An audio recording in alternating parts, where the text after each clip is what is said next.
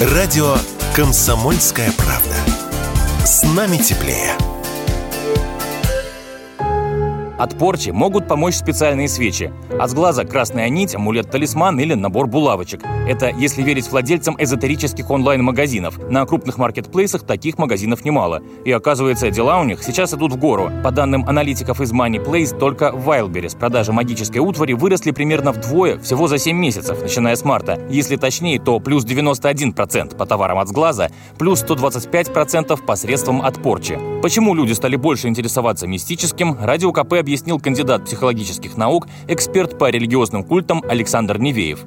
Очень многие люди хватают то, что легко понятно, с одной стороны, а с другой стороны, что гарантирует защиту от вот этой непредсказуемости, в рамках которой мы все находимся. Конечно, здесь чемпион вот как раз оккультно-эзотерические идеи. То есть самое простое, ты боишься каких-то негативных последствий для себя, ну, купи какой-то амулетик, талисман, сходи к экстрасенсу, он там хлопнет в ладоши, щелкнет пальцами, и все у тебя наладится. Вот выборы такого легкого пути, они вообще для человека очень характерны, и, в принципе, это, наверное, правильно искать наиболее легкий путь. Но здесь, к сожалению, ситуация немножко другая, потому что это как раз тот самый колодец, э, куда люди вполне ходят, хотя он совершенно пустой.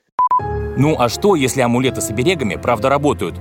Мы ничего утверждать не беремся. Верить или нет, каждый выбирает сам. Но специально для тех, кто верит, мы поговорили об оберегах с экстрасенсом, народным целителем, финалистом битвы экстрасенсов Анатолием Леденевым. Оказалось, что далеко не все талисманы одинаково хороши. И надо знать, где брать эти люди, они, скажем так, больше половины из них просто шарлатаны, деньги хотят на этом нажиться. Меня это бесит. Мы за них страдаем, вот из-за этих придурков, которые на этом деле хотят нажиться. Я тебе могу сказать, обереги есть, которые работают. Стыдно вот за этих людей, которые вот на этом деле хотят иметь бабло. Я этого не делаю. Вот ко мне много сейчас обращаются людей, а, которые, ну, боятся, да? Но вот на руке есть линия чужой смерти.